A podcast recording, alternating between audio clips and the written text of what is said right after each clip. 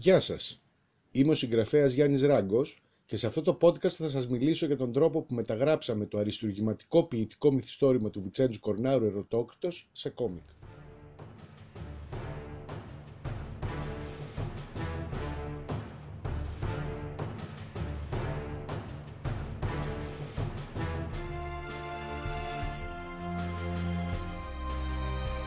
Ο Ερωτόκριτος γράφτηκε πριν από 300 χρόνια, λίγο μετά το 1700 από τον Βιτζέτσο Κορνάρο, που είχε γεννηθεί στον Χάνδακα της Κρήτης, το σημερινό Ηράκλειο. Γιατί ποιητικό μυθιστόρημα, διότι δεν είναι γραμμένο σε πεζολόγο όπως για παράδειγμα τα σύγχρονα μυθιστορήματα, αλλά σε έμετρο στίχο. Για την ακρίβεια, σε 10.012-15 σύλλαβους ομοιοκατάληκτους στίχους, γραμμένους στην τοπική κριτική διάλεκτο. Παρόλο που το μυθιστόρημα έχει τίτλο Ερωτόκριτος, στην πραγματικότητα αφηγείται μια ιστορία αγάπης ανάμεσα στον Ερωτόκριτο και την Αρετούσα. Η ιστορία τοποθετείται στην αρχαία Αθήνα και μάλιστα σε μια εποχή που προηγείται του 12ου, δηλαδή πριν από την εμφάνιση του Δία, της Ήρας και των άλλων αρχαίων θεών του Ολύμπου.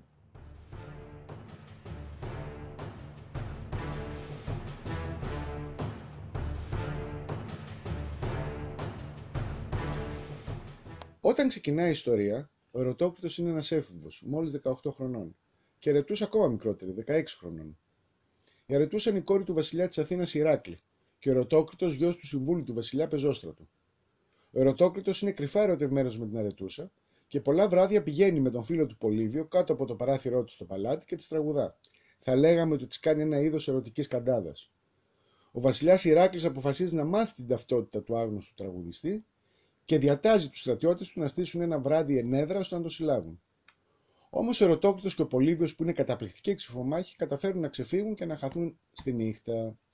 Ο Ερωτόκριτο, ωστόσο, καταλαβαίνοντας ότι ο έρωτάς του για την Ερετούσα δεν είναι εύκολο να υλοποιηθεί, αποφασίζει να πάει στην Έγρυπο, τη σημερινή Χαλκίδα δηλαδή, για να την ξεχάσει.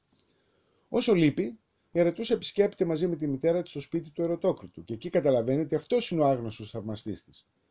Όταν ο πατέρας του Ερωτόκριτου, πεζόστρατος, αρρωσταίνει, ο Ερωτόκριτος αναγκάζεται να επιστρέψει στην Αθήνα. Ο πεζόστρατος γίνεται καλά, ενώ η Ερετούσα που έχει μάθει την επιστροφή του Ερωτόκριτου, του στέλνει ένα καλάθι με μήλα ως σημάδι κατά κάποιο τρόπο ότι ανταποκρίνεται στον έρωτά του. Όμως λόγω των κοινωνικών συμβάσεων δεν μπορούν να δείξουν ο ένας τον άλλον τα αισθήματά τους. Και η Ερετούσα μελαγχολεί. Για να τη διασκεδάσει, ο πατέρας της Ηράκλη οργανώνει κοντερομαχίε, στις οποίες παίρνουν μέρος αρχοντόπουλα από διάφορους ελληνικούς τόπους. Τη Μυτιλίνη, το Ανάπλη, τον Ναύπλιο δηλαδή, την Πάτρα, τη Μεθόνη, την Κορώνη, την Έγρυπο, την Αξιά, την Άξο. Ο βασιλιάς ανακοινώνει πως ο νικητής θα λάβει ω έπαθλο ένα χρυσό στεφάνι το οποίο θα ετοιμάσει η ίδια Ερετούσα. Τελικός νικητής της κοντρομαχίας αναδεικνύεται ο Ερωτόκριτος. Καθώς πλέον ο Ερωτόκριτος και η Ερετούσα έχουν εκδηλώσει τα αισθήματά τους, αρχίζουν να συνειδητοποιούνται κρυφά σε ένα παράθυρο με κάγκελα του παλατιού παρά τις αντιρρήσεις της παραμάνας Αρετούσας Φροσύνη. Ο Ερωτόκριτος αποφασίζει να ζητήσει σε γάμο την Αρετούσα και παρακαλεί τον πατέρα του Πεζόστρατο να μεσολαβήσει τον βασιλιά Ηράκλη. Ο βασιλιάς εξοργίζεται με το θράσος κατά κάποιο τρόπο του Ερωτόκριτου, αφού ανήκουν σε διαφορετικές κοινωνικές τάξεις με την Αρετούσα, και αποφασίζει να τον εξαιρέσει ξανά στην Έγρυπο, ενώ παράλληλα αποφασίζει να παντρέψει την Αρετούσα με τον βασιλιά του Βυζαντίου.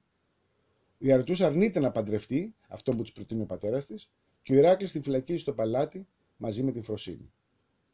Έπειτα από τρία χρόνια στην Αθήνα επιτίθενται οι Βλάχοι, μια φυλή από τα Βόρεια Βαλκάνια. Ο Ερωτόκτος, 21 ετών πλέον, αποφασίζει να βοηθήσει την πατρίδα του και από μια μάγισσα προμηθεύεται ένα μαγικό φίλτρο που το μεταμορφώνει σε σκουρόχρωμο σαρακινό. Με αυτή την εμφάνιση και χωρίς κανείς να μπορεί να τον αναγνωρίσει, επιστρέφει στην Αθήνα προκειμένου να πολεμήσει τον πλευρό των Αθηναίων. Ο Ερωτόκριτο, ο Σαρακινός πάντα, νικάει τους εχθρούς και σώζει το φίλο του Πολύδωρα και τον Βασιλιά από βέβαιο θάνατο. Εξασφαλίζει ακόμα την τελική νίκη σε μια μονομαχία που γίνεται έπειτα από συμφωνία των δύο αντιπάλων ανάμεσα στον Ερωτόκριτο και τον ανιψιό του βασιλιά των Βλάχων Αρίστο.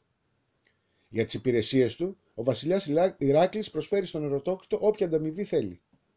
Ο Ερωτόκριτο απαντά πως το μόνο που επιθυμεί είναι να παντρευτεί την 19χρονη τώρα Αρετούσα. Έτσι, με τη συγκατάθεση του Ηράκλη, ο Ερωτόκριτο πάντα ως Αρακινός επισκέπτεται την Αρετούσα στο κελί της. Εκείνη βέβαια δεν τον αναγνωρίζει αρχικά και αρνείται την πρότασή του. Τότε ο άγνωστος μελαχρινός νέος της δίνει το δαχτυλίδι που του είχε χαρίσει Ερετούσα προτού εξοριστεί και με τη βοήθεια του ίδιου μαγικού φίλτρου παίρνει πάλι την μορφή του ερωτόκτου.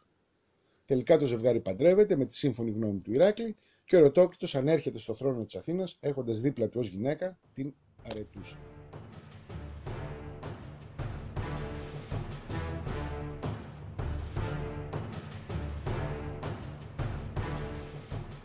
Το 2016 ο Ερωτόκριτος κυκλοφόρησε σε κόμικ από τις εκδόσεις Polaris.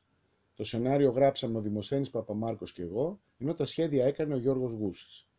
Για να ολοκληρωθεί το κόμικ χρειάστηκαν περισσότερα από δύο χρόνια δουλειάς προκειμένου να μελετήσουμε το κείμενο, να γράψουμε το σενάριο και κατόπιν να σχεδιαστούν τα περίπου 500 καρέ που περιλαμβάνει. Όμως, γιατί επιλέξαμε να κάνουμε το κόμικ τον Ερωτόκριτο. Πρέπει να γνωρίζετε ότι το κόμικ δανείζεται στοιχεία από άλλες τέχνες, κυρίως τη λογοτεχνία, τη ζωγραφική, τον κινηματογράφο, τη φωτογραφία, ακόμα και τη μουσική.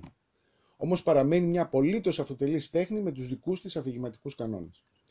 Έτσι, το κόμικ είναι κατά βάση μια αφηγηματική και όχι καστική τέχνη, που ως εργαλεία χρησιμοποιεί ταυτόχρονα το λόγο και την εικόνα. Επομένως, ως αφηγηματική τέχνη, αυτό που έχει πρωτεύουσα σημασία και δεν είναι δεν είναι το πόσο καλά μπορούμε να ζωγραφίζουμε, αλλά το πόσο αποτελεσματικά και λειτουργικά μπορούμε να διηγηθούμε την ιστορία που θέλουμε να διηγηθούμε. Το αυθεντικό κείμενο του ερωτόκριτου έχει, έχει κατά κάποιο τρόπο θεατρική δομή. Είναι κατανεμημένο ανάμεσα στους χαρακτήρες του έργου, δηλαδή αποτελεί τη φωνή τους με κάποιο τρόπο, ενώ όταν ο ίδιος ο συγγραφέας θέλει να εξιστορήσει πώς εξελίσσεται η υπόθεση, τότε μπαίνει στο παιχνίδι ο ποιητής. Από αυτή την άποψη, ήδη το αρχικό κείμενο μας πρόσφερε έτοιμες ατάκες και διαλόγους που θα μπορούσαμε να χρησιμοποιήσουμε.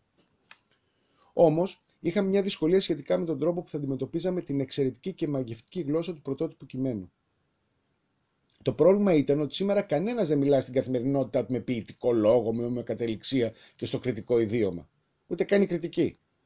Αν μεταφέραμε λοιπόν τον λόγο όπως βρίσκεται στο πρωτότυπο κείμενο, δεν θα ήταν καθόλου πιστικός σε ένα πολύ σύγχρονο μέσο όπως είναι τα κόμιξ. Έτσι επιλέξαμε οι διάλογοι να αποδοθούν στην πεζή και στρωτή ελληνική γλώσσα, ενώ στην αφήγηση, δηλαδή εκεί που μεσολαβεί ο ποιητής όπως προανέφερα, να χρησιμοποιήσουμε 70 έως 80 αυτούσια δύστιχα, ώστε ο αναγνώστη του κόμικ να γνωρίσει και να απολαύσει ένα μικρό έστω δείγμα από το ύφος του πρωτότυπου έργου. Από την άλλη πλευρά, το κόμικ, όπως και ο κινηματογράφος, χρειάζεται να έχει εξωτερική δράση. Δηλαδή να μην περιλαμβάνει μόνο τις σκέψεις ή τα συναισθήματα των πρωταγωνιστών.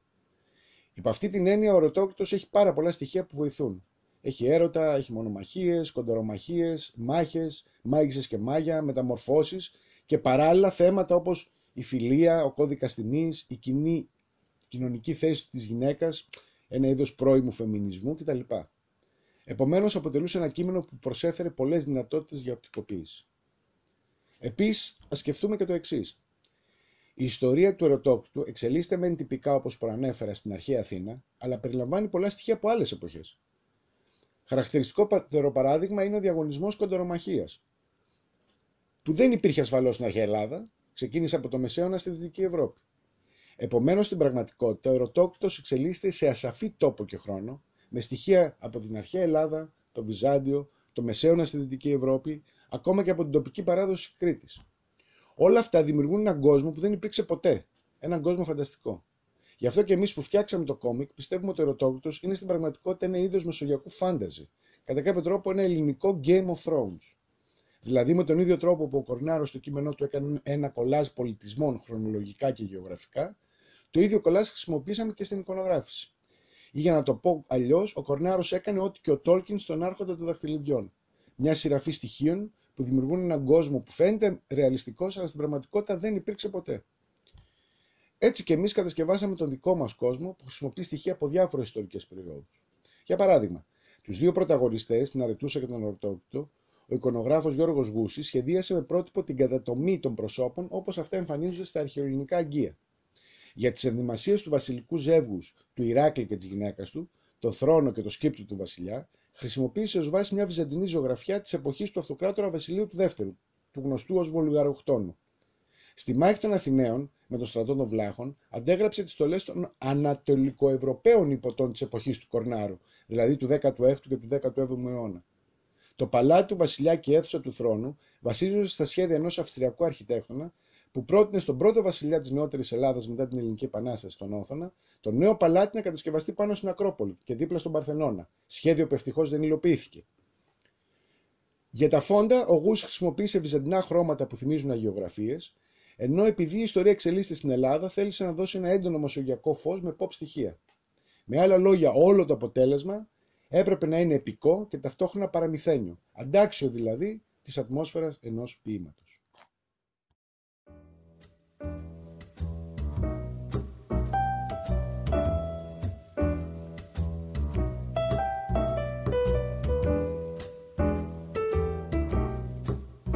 Και πρωτού σας αφήσω μερικά λόγια για κάποιους βασικούς κανόνες δημιουργίας ενός κόμικ. Όπως είπα προηγουμένως, τα κόμικς αποτελούν μια αφηγηματική τέχνη, που για να διηγηθούν μια ιστορία χρησιμοποιούν τον λόγο και την εικόνα. Στα κόμικ ο λόγος χωρίζεται σε δύο μέρη. Τους διαλόγους των χαρακτήρων που μπαίνουν στα λεγόμενα μπαλονάκια, συχνά αναφέρονται και ως συνεφάκια, και η φωνή, θα λέγαμε, του αφηγητή, που δίνει πληροφορίες για τον τόπο, τον χρόνο ή άλλα συμπληρωματικά στοιχεία για την πλοκή και τους χαρακτήρες, που περιλαμβάνεται σε ένα περαλληλόγραμμο κουτί, το οποίο συνήθως ονομάζεται λεζάντα και τοποθετείται στο πάνω μέρος της εικόνας. Όπως είναι γνωστό, κάθε σελίδα κόμικ χωρίζεται σε τετραγωνάκια, που στη γλώσσα του μέσου ονομάζονται καρέ ή πάνελ. Σε κάθε καρέ υπάρχει μια δράση. Δηλαδή οι χαρακτήρες κάνουν κάποια ενέργεια. Και συχνά βεβαίως υπάρχει και ο διάλογος. Τα μπαλονάκια που είπαμε. Προτού ξεκινήσετε να σχεδιάζετε τις εικόνες, καλό θα ήταν να γράψετε το σενάριο. Αυτό θα φανεί πολύ χρήσιμο, διότι έτσι θα έχετε τη συνολική εικόνα της ιστορίας με αρχή, μέση και τέλος. Υπάρχουν δύο τρόποι για να γράψει κάποιος το σενάριο για ένα κόμικ.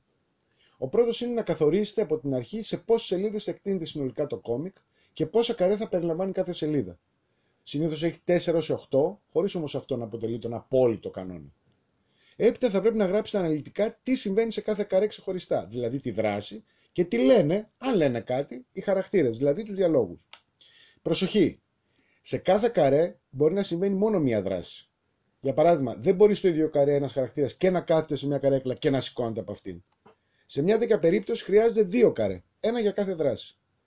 Επιπρόσθετα, αν θεωρηθεί απαραίτητο διότι θα παίξει κάποιο ρόλο στην πλοκή, θα πρέπει να περιγράψετε ένα ή περισσότερα αντικείμενα που βρίσκονται στον χώρο αυτόν, ή τα ρούχα που φοράει κάποιος χαρακτήρας, ή αν έχει κάποιο ιδιαίτερο χαρακτηριστικό στο πρόσωπο ή στο σώμα του. Ο δεύτερος τρόπος συγγραφής του σεναρίου είναι, θα λέγαμε, πιο ελεύθερος. Γράφετε το σενάριο ανασκηνέ. Οι σκηνές αλλάζουν όταν αλλάζει ή μεταβάλλεται ο χρόνος της ιστορίας, π.χ. η προηγούμενη σκηνή εξελίσσεται τη Δευτέρα και η επόμενη την Τρίτη, ή ο χώρος που εξελίσσεται η δράση. Παραδείγματος χάρη, η προηγούμενη σκηνή εξελίσσεται στο σπίτι και η επόμενη στον δρόμο. Ή αλλάζουν και τα δύο, και ο χώρος και ο χρόνος. Σε αυτή την περίπτωση, αριθμείτε τη σκηνή, για παράδειγμα, σκηνή πρώτη, σκηνή δεύτερη, σκηνή τρίτη, σκηνή δεκατipέμπτη κτλ. Σημειώνεται αν αυτή η σκηνή εξελίσσεται την ημέρα ή τη νύχτα, ώστε στο σχεδιασμό που θα ακολουθήσει να ξέρει ο εικονογράφος τι φως θα λέγαμε θα χρησιμοποιήσει. Και τέλος, ορίζεται το χώρο που διαδραματίζεται η δράση. Στο προηγούμενο παράδειγμα γράφουμε σπίτι ή δρόμος. Μετά γράφετε τη δράση για τους διαλόγους κάθε σκηνής. Με αυτόν τον τρόπο ο εικονογράφος έχει μεγαλύτερη ελευθερία να σχεδιάσει τη σκηνή σε όσα καρέ και σελίδες κρίνει καλύτερο και αποδοτικότερο, χωρίς να έχει τη δέσμευση σχετικά με το τι θα πρέπει να σχεδιάσει σε κάθε καρέ ή πόσα ακριβώς καρέ θα πρέπει να έχει κάθε σελίδα. Και εδώ είναι σημαντικό να περιγράψουμε με λεπτομέρειες τον χώρο και τα αντικείμενα, τα ρούχα ή άλλα στοιχεία που περιλαμβάνει η σκηνή, εφόσον πρόκειται να διαδραματίσουν ασφαλώς κάποιο συγκεκριμένο ρόλο στη δράση. Μία σημαντική παρατήρηση. Σε κάθε καρέ, ο αριθμός των λέξεων στους διαλόγους μπαλονάκια ή στην αφήγηση λεζάντα ή και στα δύο, δεν θα πρέπει να υπερβαίνει συνολικά τις 29. Είναι ένας τυπικός κανόνας μεν, ώστε το καρέ να μην γεμίζει με κείμενο και να υπάρχει επαρκής χώρος για το σχέδιο. Όταν το σενάριο ολοκληρωθεί, ο σχεδιαστής αναλαμβάνει την εικονογράφηση ασφαλώς. Για την εικονογράφηση χρειάζονται να γίνουν τα εξής. Πρώτον, η σκηνοθεσία του κάθε καρέ που λέγεται decoupage και είναι ο όρος που προέρχεται από την κινηματογραφική τέχνη. Τι σημαίνει decoupage. Αν το πλάνο θα είναι γενικό, δηλαδή μακρινό, μεσαίο, δηλαδή θα δείχνει έναν άνθρωπο αρκετά κοντά, αλλά θα φαίνεται όλο το σώμα, ή κοντινό, ας πούμε στο πρόσωπο ή σε κάποιο άλλο σημείο του, πρόσωπου, του σώματός του ή σε κάποιο αντικείμενο. Ή αν η αόρατη κάμερα θα βρίσκεται ψηλά ή στο ύψος των ματιών, το λεγόμενο eye level, ή χαμηλά, κοντά στο έδαφος ή στο πάτωμα. Για παράδειγμα, αν θέλετε να δείξετε μια μεγάλη έκταση ή πλήθος ανθρώπων, θα πρέπει να χρησιμοποιηθεί γενικό πλάνο. Ενώ αν επιθυμείτε να δείξετε τα συναισθήματα ενός χαρακτήρα, θα πρέπει να δούμε σε κοντινό πλάνο το πρόσωπό του. Γενικά η σκηνοθεσία πρέπει να υπηρετεί τις αφηγηματικές ανάγκες, αλλά μην ξεχνάτε. Έτσι κι αλλιώς, η ποικιλία των πλάνων αποτρέπει τη μονοτονία. Δεύτερον, μέρος της σκηνοθεσίας αποτελεί και η μορφή του κάθε καρέ. Το μέγεθος των καρέ δεν είναι απαραίτητο να είναι ίδιο σε κάθε σελίδα και επίσης δεν χρειάζεται να είναι όλα τα καρέ ίδια μεταξύ τους. Επίσης δεν χρειάζεται όλα τα καρέ να είναι όλα τετράγωνα ή όλα παραλληλόγραμμα. Ανάλογα με την ένταση που θέλετε να προσδώσετε σε κάθε καρέ, μπορεί να είναι τριγωνικά, διαγώνια, στενόμακρα ή ακόμα και χωρίς συγκεκριμένα όρια και πλαίσια. Τρίτον, η επιλογή της γραμματοσυράς, το μέγεθος και το στυλ των γραμμάτων έχουν επίσης σημασία, διότι αποτυπώνουν την ένταση, τα συναισθήματα και τη διάθεση των χαρακτήρων.